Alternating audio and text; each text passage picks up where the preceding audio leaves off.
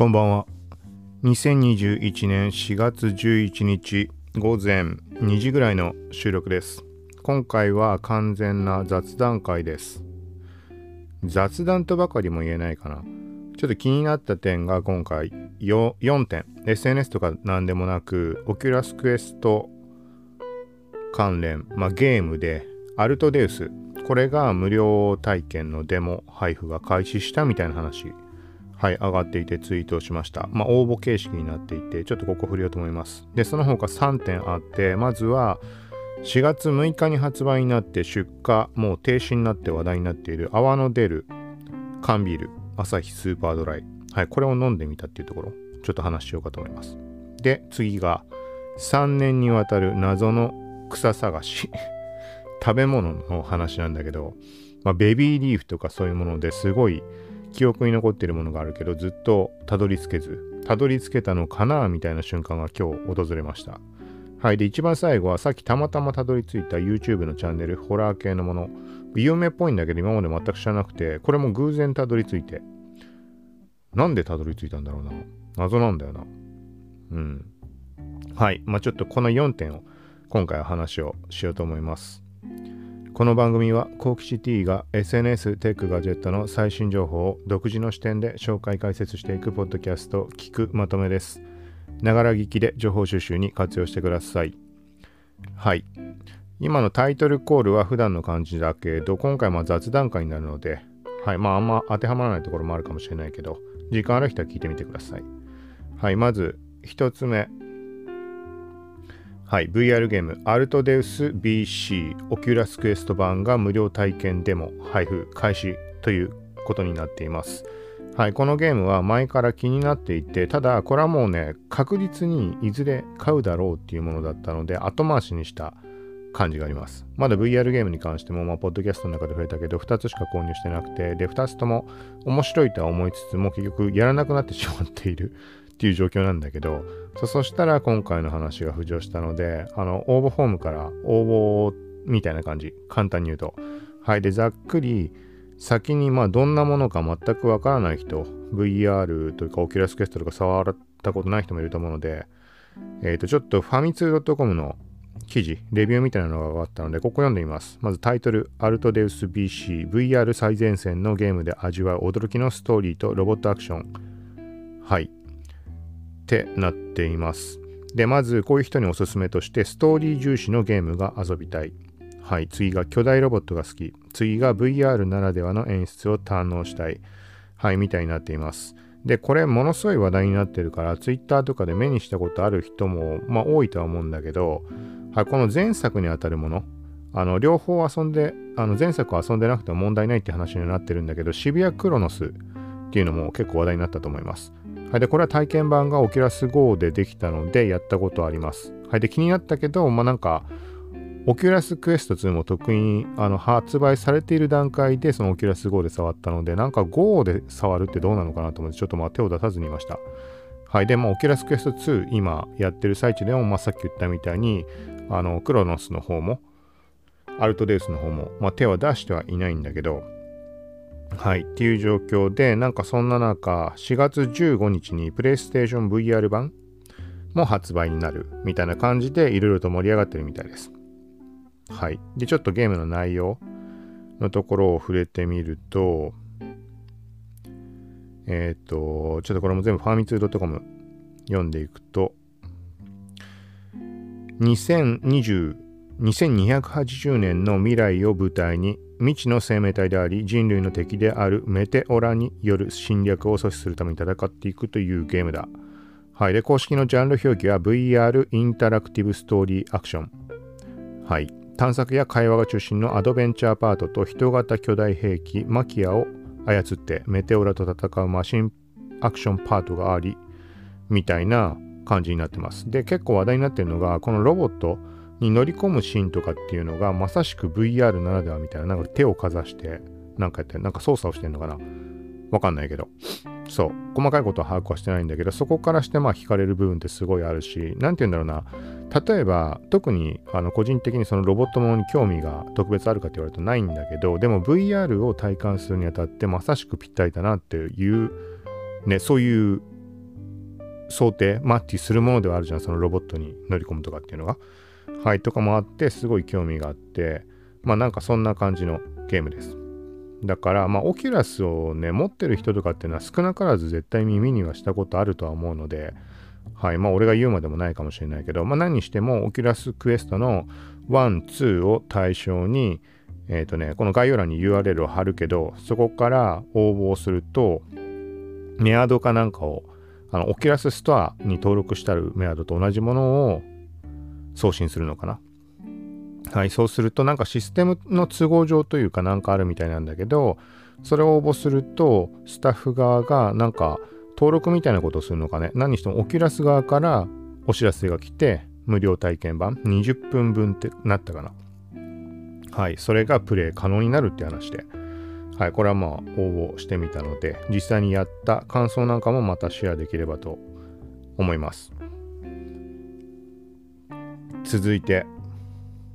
泡の出る朝日スーパードライ飲んでみた。はい。これも Twitter 上とかでめちゃくちゃ話題になってるので知っている人の方が多いと思うけど、もう結構出遅れてるよね。もう10日だもんね。そう。なんか漠然と興味はあるけど、ぐらいの感じでした。まあタイミングがあれば飲んでみたいかなぐらいのあの興味本位で。で、ポッドキャストを聞いてくれてる人だったらわかるかもしれないけど、あの、ぶっちゃけスーパードライは嫌いです。もう断言するけど、もう嫌い。あの自分でスーパードライを買おうってことは絶対にないし、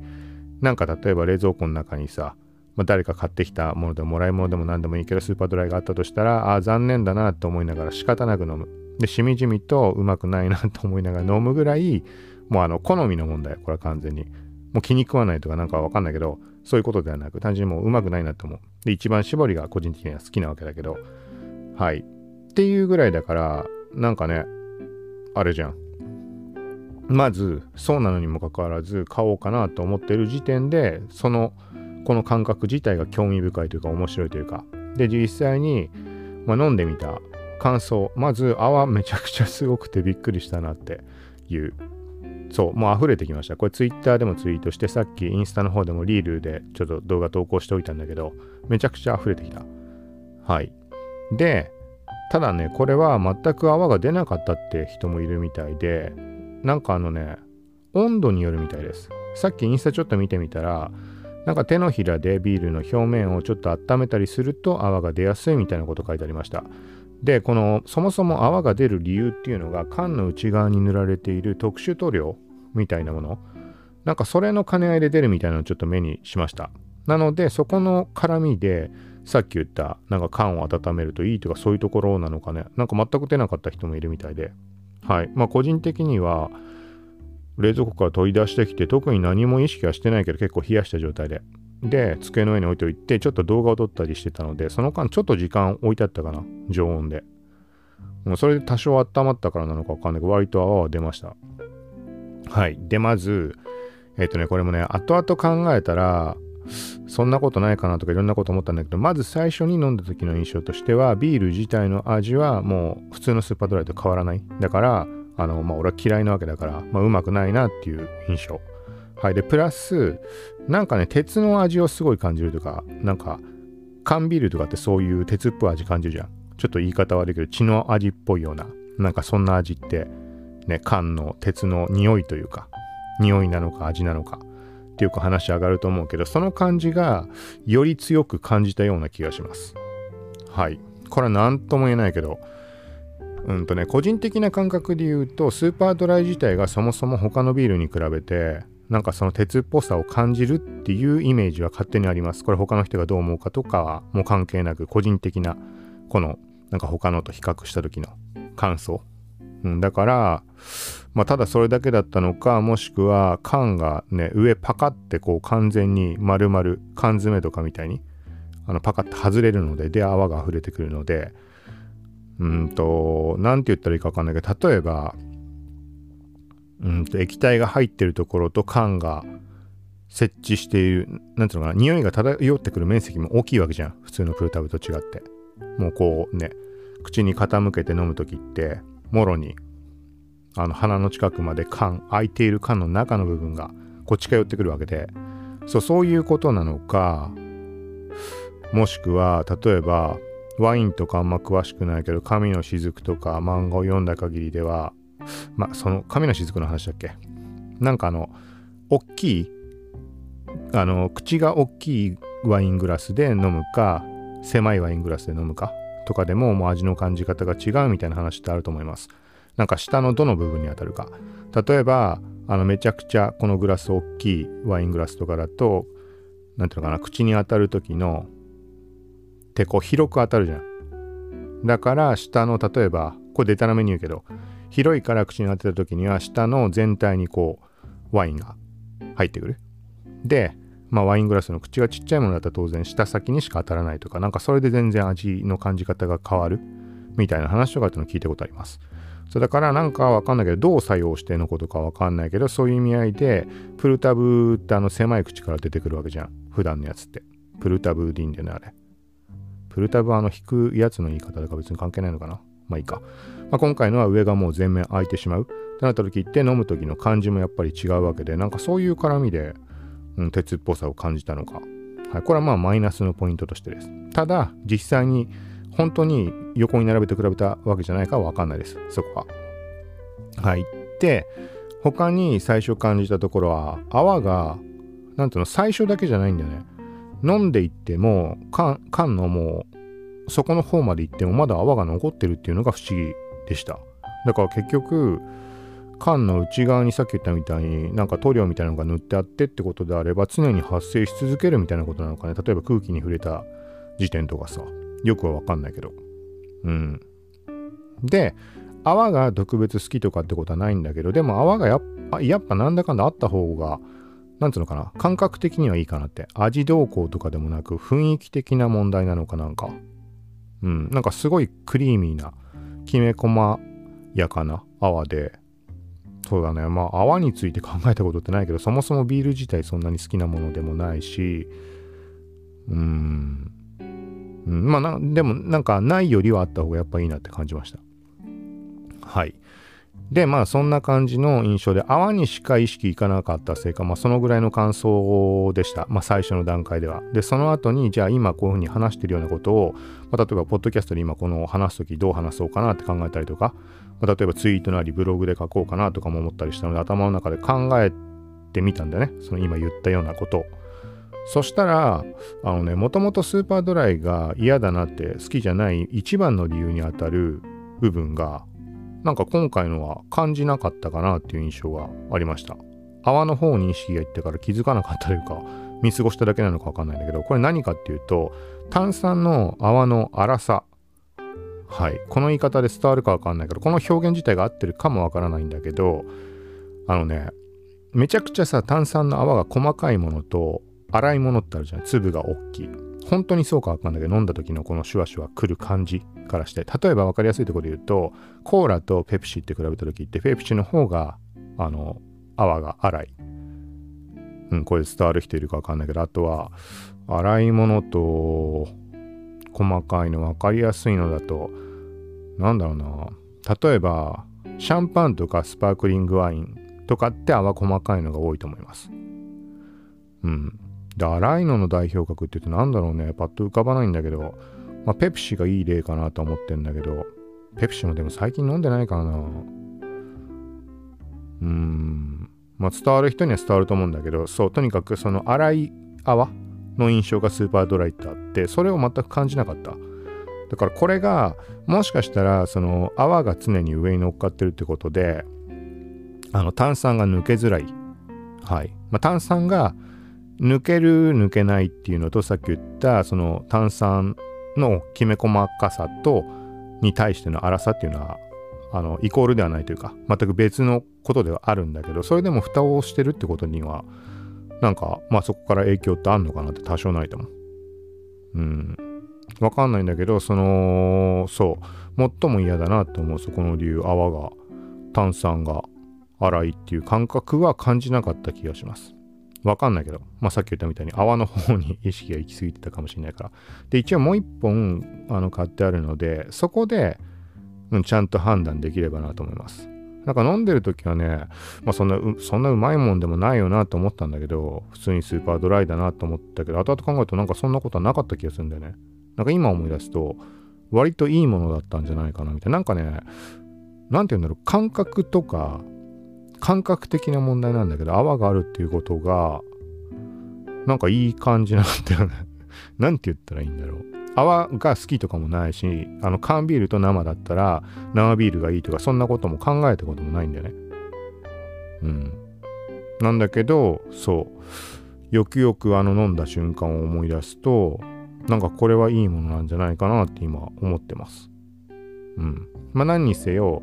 このスーパードライ、普通のスーパードライを自ら買うことっていうのは今後もあの一生ないと思う。絶対にないと思う。けど、この泡が出るタイプ、まあ、出荷停止っていう話に今なってしまってるので、買えるタイミングって来るのかわからないけど、買えるタイミングがあれば多分買うことはあると思います。むしろ、あのー、また買おう、買いたいっていう意識があります。もう単純に 一番の理由としては面白いからってとこなんだけど、そう、なんかすごいここ興味深いなと思って。はい。まあそんな感じで、なんだかんだまだ売ってたりするみたいなので、あのー、まあ今回の話を聞いて気になった人とかは、まあ、試しに1本買ってみるのはありなんじゃないかなと思います。その他、ネットショップだったら買えるのかね。なんか一応先にネットショップ見てみたね。そしたら楽天では売っていて、Amazon もあるっぽいんだけどな。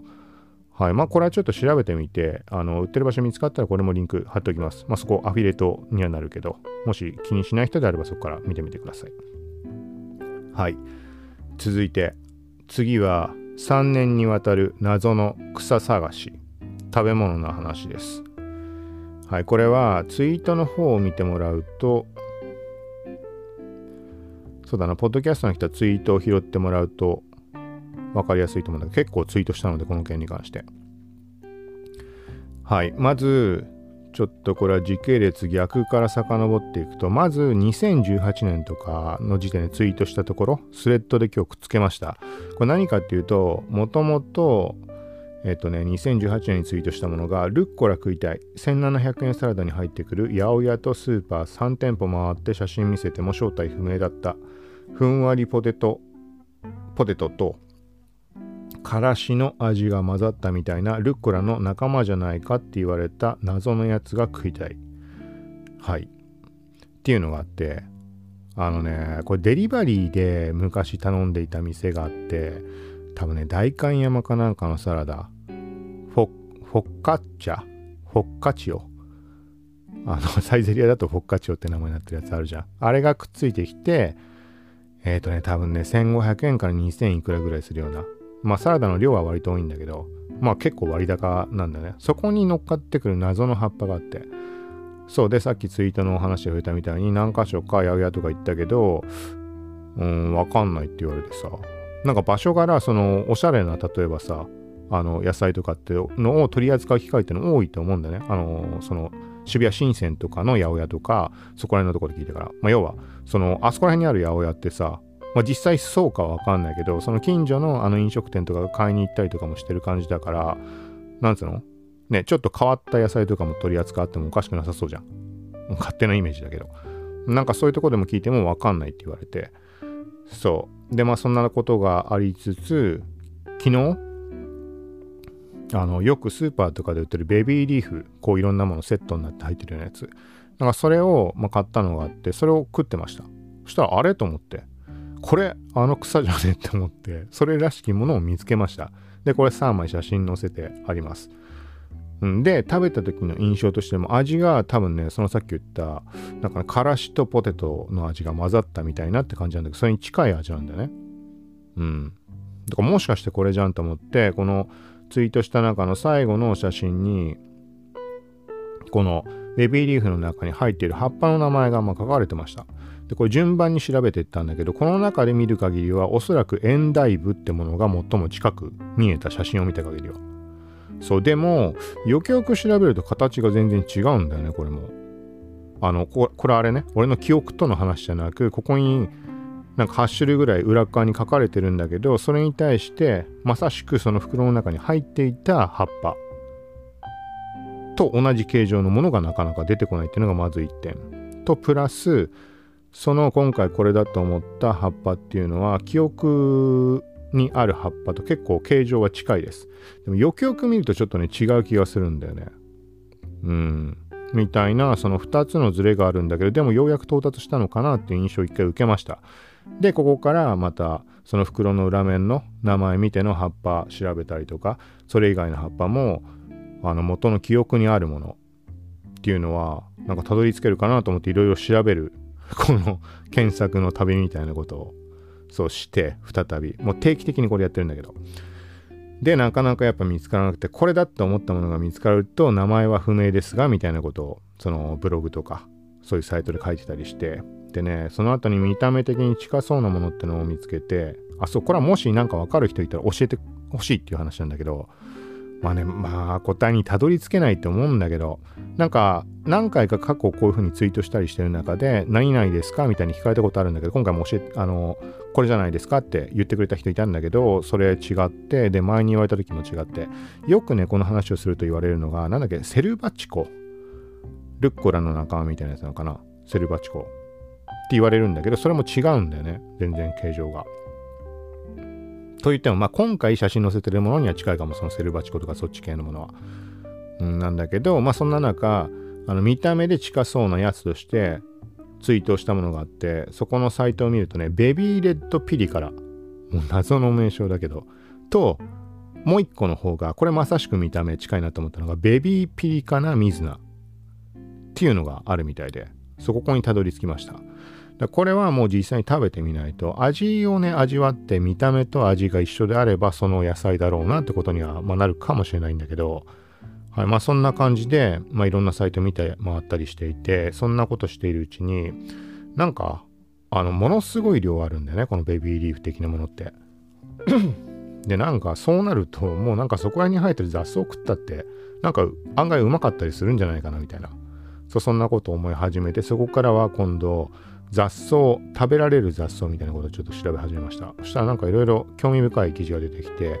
まあ、これはタイトルだけ読んでおくので気になる人は見てみてください。面白そうなのいっぱいあります。まず雑草ご飯。田舎を歩いてて見つけた食べられそうな雑草を食べてみた。かっこ貧乏飯。はい。グルナビのなんかメディアなのかな。はい。で続いてあとは食べられる雑草の最高峰。滑り比喩はい。これなんかこの後に別の調べた時にも滑り比喩って名前出てきたんだけど、なんか有名なのかね。えっ、と、これがデイリーポータル Z の記事です。はい。で、なんか、この記事を見ていたら、なんかね、刻むとヌルヌルしてくる感じで、あの、例えばオクラだとかさ、この前、ポッドキャスト VR 区間から飯食ってた時に食ってた、えっ、と、メカブ？メカブ？みたいな、なんかああいうヌルヌル系のものになるみたいです。はい。で、もう一個気になった記事があって、これは面白そうだね。って、まあ、一応目は通したんだけど、可能性しかない雑草を楽しみ育て味わう雑草料理研究家、前田淳さん、淳さんでいいのかな？はい。えっ、ー、と、このサイトの名前が、ハッシュタグで、なんて読むのかな？大名古屋ノート。大名古屋ノート。あ、大名古屋ノートかな？はい、っていうところで、なんか中を見てみたら引用で載せてあるんだけど、もしかしたら本当に近い将来、スーパーの店頭にいろんな雑草が当たり前に並ぶようになるかもしれません。みたいなこと書かれてます。で、この記事の中にもさっき言ったデイリーポータル Z で出てきた滑り比喩っていうのを最後に、最後の方になんか話上がったんだね。だからそれは有名なものなのかなと思って、雑草界の。はい。っていう感じで、そう。でなんかふと思ったんだけど例えば最近昆虫食の話題とかって上がったりするじゃん。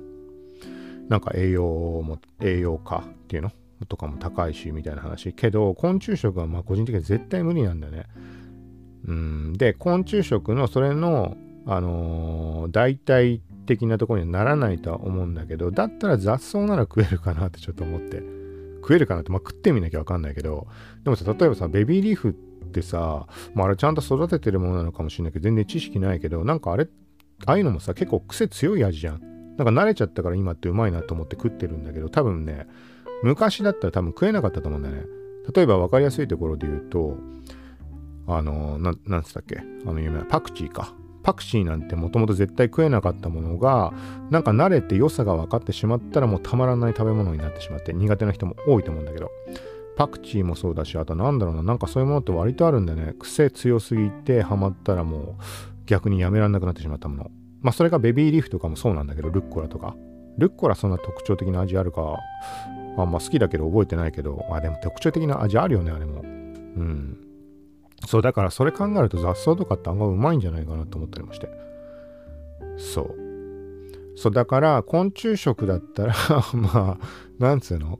ね、栄養をどんな栄養を取る取らないとかってそういうの抜きとして考えたら雑草食ってるやつはとりあえず食い物をなんつうの？なんかわかんないけどさもう世界が滅びかけたりしてさなんか食わなきゃいけないって時は雑草だったらまだ食えるかなみたいな。だからさっき見たみたいな記事を見てなんか勉強しておくのもありかなとか思ったりもしました。まあそんな状況にならないだろうけどうん昆虫食は嫌だな。昆虫食はちょっと俺無理だと思うんだよな。前にも話したことあるけどもうカニとかエビは食うのやめたみたいな話。もう巨大な昆虫にしか見えないっつって。もうそこすら食えなくなってるのに虫なんかまさしく無理でしょ。はい。まあそんな感じです。まあこれ興味ある人は各記事見てみてください。各記事ちょっとリンク貼れるかわかんないけどツイッターの方見てもらえたら、まあ、今言った内容は全部残したので。はい。で今回の一番最後。はい、これはもう後で付け加えたものなんだけど、なんかね、なんだろうな。なんかちょっとこう YouTube でも見ようかなとかって思った瞬間があったりとかして、このポッドキャスト配信する前とかに。それなんかね、漠然と頭の中をホラー系、心霊系のものがこう頭の中ちらついていて、そういうのが見たいなってことだったと思うんだけど、別に YouTube 上で見たいとかそういうことではなく、なんか漠然と。なんかね、考えてたんだよね。あの、本当にあった呪いのビデオみたいな有名なやつ知ってる人も多いかもしれないけど、うん。なんかね、それ系のもの、あの番組だったのかわかんないけど、とにかくね、不気味な、なんかドキュメントっぽいような番組っていうのを昔見た記憶があって、それが何かっていうのにたどり着けないんだよね。なんかおかしなこと起きる家の中に定点カメラを設置してみたいなことやったんだけど、あの、まあ、最終的には作られたものだってのは、あの、明らか分かったんだけど、最後変な化け物じゃないけど出てきちゃったり して、あーって思ったんだけど、でもめちゃくちゃ怖くて、そう。っていうのがあって、そんなことを考えてました。で、別に YouTube 内で調べたりもしてないと思うんだよな。あ、ググったのか。なんだっけな、VR の心霊、心霊スポットみたいな、なんかそんなのってあったりするのかなって思ってググったんだ。だから YouTube 側に上がってきたのか。もしくは検索結果に出てきたか。あ、そうかも。で、そこでまあ何してもたどり着いて、これはいい感じだなって思ったもの。あの、今言った感じに近い。あの、本当か嘘かわかんないけど、あの、めちゃくちゃリアルな感じ。なんか心霊のそのスポットに行くというか、心霊スポットに行くっていうとちょっとチャチい表現になっちゃうかもしれないけど、まあ、これ見てほしいなと思うんだけど、好きな人はそういうの。大間が時フィルム。有名なんだろうね、きっと。ツイッターとか見たらすごい勢いでツイートされてたから。ホラーの YouTube チャンネル。はい、これはリンク貼っておきます。なんかね、たまたま見たものだと、前編後編に分かれていて、なんかまあそういう心霊のスポットに行ったりとか調査じゃないけどそういうことをしてる人たちなんだろうね。まあ出てきたのは2人組だったんだけど、うん。で、なんか先輩かなんかかな？元不動産屋かなんかだったのかわかんないけど、なんか相談が来たっつって、なんか家を売りたいっていう人がいたとしいて、で、なんか買い取ったんだけど、なんか妙な感じだみたいな話で、そう。で、その家をちょっと見てみてくれないかみたいな感じで行くんだけど、うん。めちゃくちゃ不気味だね。なんか、怖い。なんか、もう今にも何か起きるんじゃないかっていうような感じがすごい漂っていて、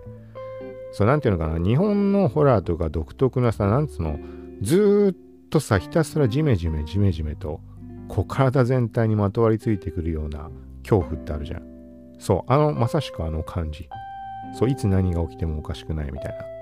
な、うん、感じがあって、これは、たまたま見たもので32、33とか番号を振られてたんだけど、だから少なからず30話は手前にあるわけじゃん。これちょっと順番に見ていきたいなと思って、あ、なんか面白そうなチャンネルにたどり着いて嬉しいなっていう感じで、はい、今回話をしました。はい、ということで、今回は以上です。で、今回もちょっと変わったことというか、あの、試しています。この収録に関して。えっ、と、ここ何回かとかやっていた VR 空間からの配信でやっていたと思うんだけど、えっ、とね、そこのあの配信をやるときに本当はやっぱりこのアバターなり自分の姿あの俺自身の姿じゃなくてもちろんいいんだけどキャラクター的なものが映ってた方がいいよなってのは思ってましたただなかなかねこれを実現するっていうのが難しくてずっと前に試したアバターをパソコン側の方でなんか映してどうこうとかもあるけどもうこれパソコンのスペックが低いからなかなか現実的じゃないとかいろんなことあって。で今回あること試してます。はい。で今回 VR はちょっと離れてえっ、ー、とね前にも触れたピクシブ関連の V ロイドっていうまあアバター作れるサービスがあります。はい。作れるサービスというかえっ、ー、と総合的なプラットフォームになるのかな。アバター関連の。で、その中に Vroid Studio っていうのがあって、そこでアバターが作れます。はい。で、この作ったデータを使える場所っていうのがいくつかプラットフォームあって、例えばクラスター、あのバーチャルシビアとかの話をした。あそこに1個アップロードして、その姿で移動してみたりとかも試したりしたんだけど、で、その後に、あ、あれだ、ポッドキャストでも一回あの、あれだ、アバター、そういうの試してみようかって思って、サムネをそれにしたことがあるわ。なんか、美少女系のエルフみたいな。画像にしたことがあるんだけど、そう、それも Vroid Studio ってところで作りました。まあ、何しても作ったものを他の場所で使えるんだよね。あの、まあ、これ、その VR とか、VR というかそのアバター関連に関わってる人とか、興味がある人は当たり前に知ってることだと思うんだけど、なかなかそこを把握できなかったので、では作る場所があったとしても、じゃあどこで使えるのとか、ここの横のつながりがわからないしで、そこがちょっとずつ見えてきているんだけど、で、今回は、今こうに話してる姿っていうのを、まあ、カメラで撮影をしています。録画してます。で、ここで何が起きてるかっていうと、その作ったアバターがフェイストラッキング、リップシンクとかして、瞬きすれば瞬きするし、まあ、体、頭振ったりしたぐらいのはついてきてくれる。みたいなので録画をしてます。で、一応、あの、グリーンバックみたいな感じにしてるので、クロマキー合成できるようにもなっています。はい。で、そう、この前のエルフみたいな、その少女っぽいキャラじゃなくて今回は別のものを用意しました。えっ、ー、とねパソコンでやるとある程度もともと用意されてるサンプルのキャラがいてそこを目の形変えたりとかで結構いじれるんだけどそこの前のエルフはそれでやりました。だからもともとの原型のものとは結構見た目は違うんだよね。ちょっとしたさ目とかの印象が違うだけかもしれないけど服装とかは自分で作るの無理だからもうデフォルトであったものを使ったんだけど。で今回のはえっ、とね、この Vroid Studio ってものがパソコン版じゃなくてスマホでも使えるようになってます。で、ただしこちらだとかなり相当限定的になる。あの目の種類とかもすごい少ないし、だからって感じなんだけど、まあとりあえずそれで作った、えっとまあ男性キャラ、男性キャラというかね、そんな幼い感じの顔しかないからもう完全に少年なんだけど、そうとりあえずそれ設定してこうやって話してます。だからその少年が、まあ、話してるようにも見えるんじゃないかなって。はい。なので、今回のはテスト的なところも含めて、えっ、ー、とまあ、このアバターを、まあ、設置して黒巻合成で背景は切り抜いて、キャラが、えっ、ー、とまあ、切り抜かれた状態で喋ってる感じ。はい。で、その背景のところには、あのー、まあ、今話してた内容に関するところの画像とか、あの、Twitter の TL 載せるとか、なんかそんな感じにして、その上にキャラクターを設置して動画作ってみようかなって。まあ、それでどんな感じになるもんかなっていう。はい。まあ、そんなことを試していました。はい。まあ、これは何だろうな、えっ、ー、と、まあ、いろんな意味合いで試し、お試し的なところではあるんだけど、うーんとね、まあ、あれか根本のところで言うと、例えば動画版別のプラットフォームでも同時配信をしたいっていうのは前々から言ってるけど、なんか効率化とかいろんな意味でどうせね、時間取ってこうやって音声を収録しているわけだから。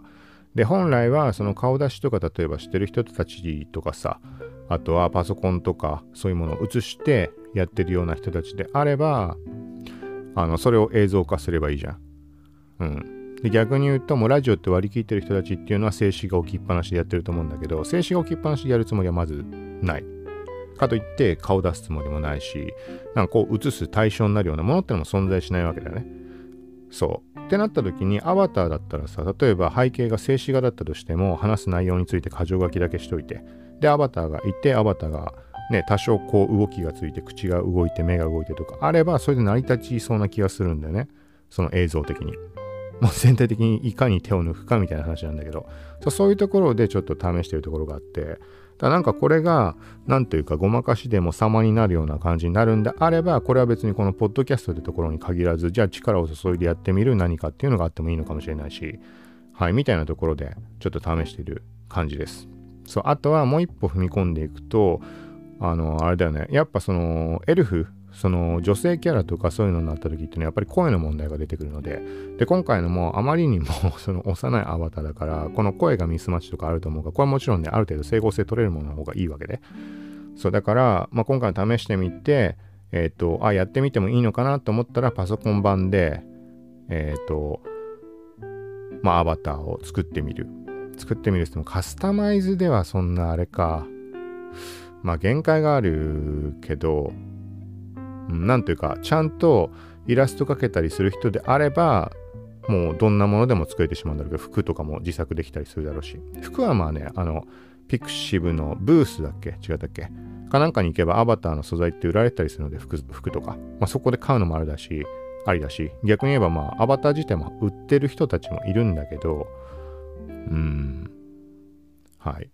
まあなんかそんな感じです。なので、これも、えっ、ー、とね、すぐ動画アップできるかとか、なんかトラブルでアップできないとかもあるかもしれないけど、一応、なんか、あの、実際に公開とか、どっかでしたら、これはリンク貼るので、よかったらま参考に見てみてください。まあもしかしたら今回のサムネ、